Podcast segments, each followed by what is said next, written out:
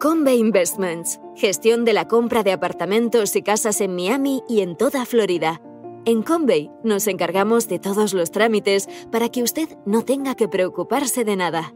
Es una inversión sólida, con seguridad jurídica y que ofrece un elevado rendimiento. También podemos gestionar el alquiler de su vivienda en Florida y asesorarle sobre los trámites migratorios. Para más información, entre en www.casaenmiami.es.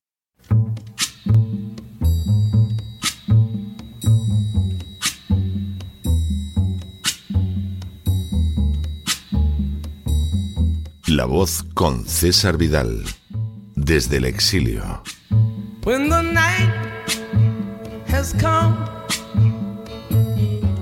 and the land is dark and the moon is the only light we'll see. No, I won't be afraid. Oh, I won't be afraid. Just as long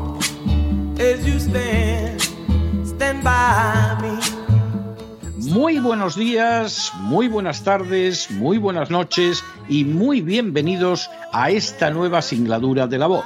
Soy César Vidal, hoy es el martes 15 de noviembre de 2022 y me dirijo a los hispanoparlantes de ambos hemisferios, a los situados a uno y otro lado del Atlántico y como siempre lo hago desde el exilio. Corría el año 1856 cuando vino al mundo un niño judío llamado Sigismund Shlomo Freud. Nacido y criado en la católica Austria, Freud sintió a lo largo de toda su vida la presencia agobiante del antisemitismo. De hecho, fue un espectáculo habitual para él tener que contemplar la conversión de otros judíos al catolicismo no porque tuvieran la menor convicción religiosa, sino simplemente como una forma de remontar la asfixiante discriminación social.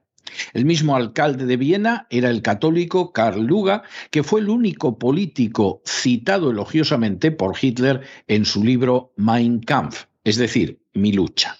Freud dejó de abrigar sentimientos religiosos en una época muy temprana de su vida e incluso llegó a pensar en una conversión al protestantismo, ya que al menos esta religión no caía en la idolatría del culto a las imágenes.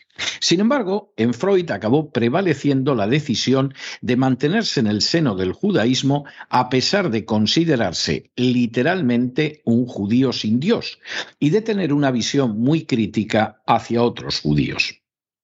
Las razones para esta decisión de Freud fueron fundamentalmente dos.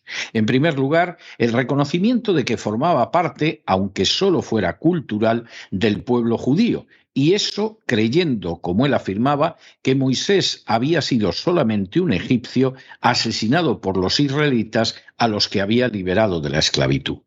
La segunda razón era que había llegado a la conclusión de que ser parte de una minoría desdeñada lo había ayudado a superarse a lo largo de su vida. Era difícil saber si de haber sido católico habría conseguido la ansiada cátedra que persiguió a lo largo de su vida, pero lo que sí resultaba evidente es que no se habría esforzado, no habría luchado, no habría intentado tantísimo superarse como al ser judío en medio de una sociedad rabiosamente antisemita. Era el hecho de no haber estado en pie de igualdad con los católicos y, desde luego, el de no haber recibido un trato especial, lo que había terminado por convertirlo en una figura de irradiación mundial y en el padre del psicoanálisis. En las últimas horas hemos tenido nuevas noticias sobre el futuro de la discriminación positiva en Estados Unidos. Sin ánimo de ser exhaustivos, los hechos son los siguientes. Primero, a partir de los años 60 se fue entretejiendo en Estados Unidos una red de normas que favorecían a determinadas minorías raciales simplemente por el hecho de serlo. Segundo, esas normas, conocidas en términos generales como acción afirmativa o discriminación positiva, entre otras cosas, favorecían a negros e hispanos a la hora de obtener puestos de trabajo, plazas en centros educativos y puestos en la administración. Tercero, con el paso de los años, en términos generales, no parece que estas normas de discriminación positiva hayan beneficiado en bloque a estas minorías, que en algunos aspectos han mantenido e incluso empeorado extremos negativos concretos de su vida. Cuarto, por añadidura, el hecho de favorecer de manera directa y consciente a determinados grupos ha servido ciertamente para crear clientelas electorales, pero a costa de perjudicar de manera injusta a otros sectores de la población americana. Quinto, en la actualidad, la discriminación positiva se encuentra especialmente en tela de juicio en relación con la enseñanza. Sexto, el grupo denominado Students for Fair Admissions o Estudiantes por las Admisiones Justas ha presentado ante el Tribunal Supremo dos casos que tienen que ver con las normas de admisión de la Universidad de Harvard, la primera del mundo, y de la de Carolina del Norte. Séptimo, en el caso presentado contra Harvard, la Asociación Estudiantil afirma que las políticas seguidas por la universidad implican una discriminación racial ilegal e inconstitucional que perjudica a los asiáticos, otra minoría étnica, que compiten con los favorecidos negros e hispanos. En el caso contra Carolina del Norte se señala lo mismo en relación con aquellos estudiantes que no son negros, hispanos o nativoamericanos. Octavo, los defensores de la discriminación positiva, entre los que se encuentran abogados de la administración Biden, han señalado que la misma es necesaria para equilibrar siglos de injusticia y que la raza es solo uno de los factores que se tienen en cuenta para las admisiones. Noveno, el Tribunal Supremo había mantenido hasta ahora una posición favorable a la discriminación positiva desde 1978 e incluso dictó una resolución en ese sentido por última vez en el año 2016. Décimo. En el curso de la vista de los dos citados casos, la mayoría de los miembros del actual Tribunal Supremo interrogaron a los abogados favorables a la discriminación positiva, dieron la impresión de ser muy escépticos acerca de su utilidad e incluso dejaron entrever que Harvard había discriminado injustamente a los asiáticos al favorecer a negros e hispanos un décimo. La actitud del Tribunal Supremo coincide con el sentimiento mayoritario del pueblo americano.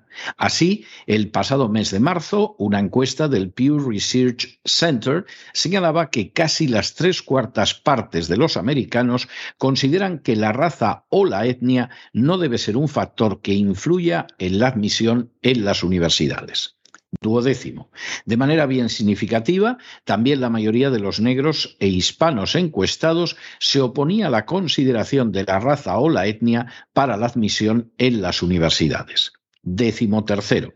Esa corriente mayoritaria ha aparecido también en estados controlados por el Partido Demócrata. En 2020, mientras que oficialmente Biden obtuvo más del 63% de los votos de California, fue rechazada a la vez una enmienda a la Constitución del Estado que habría permitido a este implantar normas de discriminación en todas las áreas de la Administración, incluyendo las universidades públicas. Y decimo si el Tribunal Supremo decidiera acabar con la discriminación positiva en favor de ciertos grupos raciales, estaría siguiendo, por lo tanto, una visión que ahora sostiene una más que holgada mayoría del pueblo americano. Las normas encaminadas a la discriminación positiva en favor fundamentalmente de negros e hispanos pudieron estar motivadas inicialmente por un deseo de enderezar errores del pasado y de convertir a la sociedad americana en una sociedad más justa. El hecho de que los negros hubieran pasado por situaciones como la esclavitud, la reconstrucción o las leyes Jim Crow parecían justificar la aprobación de normas que les concedieran algunas ventajas sobre la población blanca. De la misma manera, hispanos o nativos recibían también ventajas de la discriminación positiva al ser etnias en una situación social inferior. El planteamiento parecía adecuado, sonaba bien y por añadidura pronto recibió beneficios electorales. Por ejemplo, los negros, que habían sido siempre despreciados por el Partido Demócrata y respaldados por el Republicano, se pasaron de manera masiva al Partido Demócrata y lo mismo sucedió con la mayoría de los hispanos.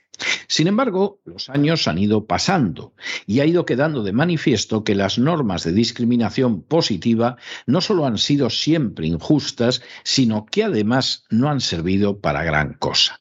Tras décadas de, discriminar a los blancos y asiáticos en favor de negros e hispanos, el peso de estas dos minorías en la vida de la nación no ha crecido sensiblemente, salvo si consideramos que hay más que ostentan cargos públicos o que viven a costa de los contribuyentes.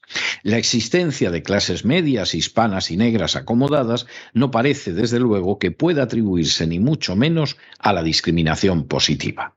Por otro lado, es un hecho incontestable que multitud de miembros de las minorías negra e hispana han optado no por progresar gracias a sus esfuerzos, sino por vivir de lo que les entregan los poderes públicos. Se trataría así de un parasitismo impulsado desde arriba porque se traduce en votos. Para colmo, las medidas destinadas a favorecer a las minorías tienen consecuencias injustas para el resto de la población nacional. Por ejemplo, los asiáticos no llegan a Estados Unidos en condiciones mejores que los hispanos e incluso no pocas veces lo han hecho en peores circunstancias. ¿Por qué tendrían entonces que soportar que se les discrimine para favorecer a negros e hispanos siendo una minoría incluso más reducida? Incluso en el caso de los blancos, que todavía son la mayoría étnica de la nación, ¿qué justificaría que se les discrimine para favorecer a negros o hispanos. Finalmente, hay que señalar que otras minorías, como los judíos, los indios procedentes de Asia o incluso los árabes, se han desempeñado de manera más que aceptable en Estados Unidos sin necesidad de que se practicara una discriminación que les diera un trato de favor. Por añadidura, y a diferencia de negros o hispanos, su proporción en la población carcelaria de Estados Unidos es muy reducida. Cuando se consideran todos los factores, resulta obvio que el régimen de discriminación positiva tiene que acabar y tiene que acabar ya. Tiene que hacerlo porque constituye una injusticia que asiáticos o blancos sean discriminados para favorecer a negros o hispanos porque las medidas de discriminación positiva no han tenido los efectos que supuestamente deberían tener.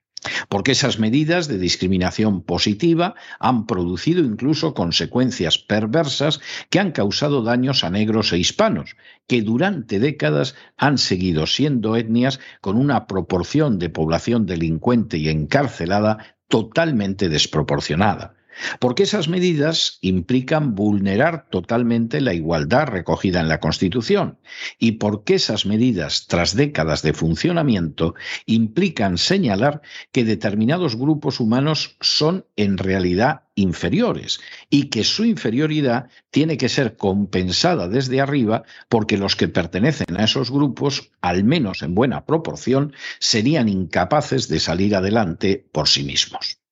Por el contrario, como supo señalar Freud, y como han vivido grupos concretos, como por ejemplo los protestantes en medio de sociedades católicas, el sentir que la discriminación es injusta nunca debe intentar compensarse mediante nuevas injusticias, sino mediante el sentimiento de superación que deriva de saber que uno es tratado injustamente y que al mismo tiempo tiene la capacidad suficiente para salir adelante sobre la base del propio propio esfuerzo. El que un muchacho blanco o asiático no pueda entrar en la universidad porque se favorece a un negro o a un hispano no hará nunca mejor una sociedad. El que un muchacho, sea del color o de la raza o de la posición social que sea, entre en la universidad por sus propios méritos y no por otra consideración, es lo que finalmente permite tener esperanza en el futuro de esa sociedad. Sigmund Freud, a fin de cuentas, fue uno de tantos ejemplos en ese sentido. Pero no se dejen llevar por el desánimo o la frustración.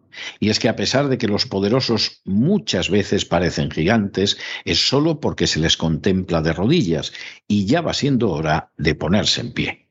Mientras tanto, en el tiempo que han necesitado ustedes para escuchar este editorial, la deuda pública española ha aumentado en cerca de 7 millones de euros y, por cierto, ha aumentado para favorecer a determinadas minorías étnicas que en realidad tendrían que elevarse de su situación por su propio esfuerzo y no discriminando en contra de la mayoría de la población española.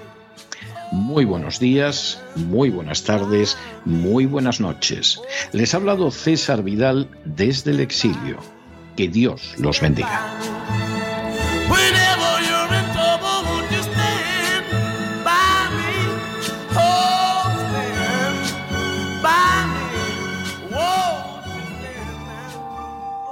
Esta sección está patrocinada por crowdfunding con el siguiente mensaje.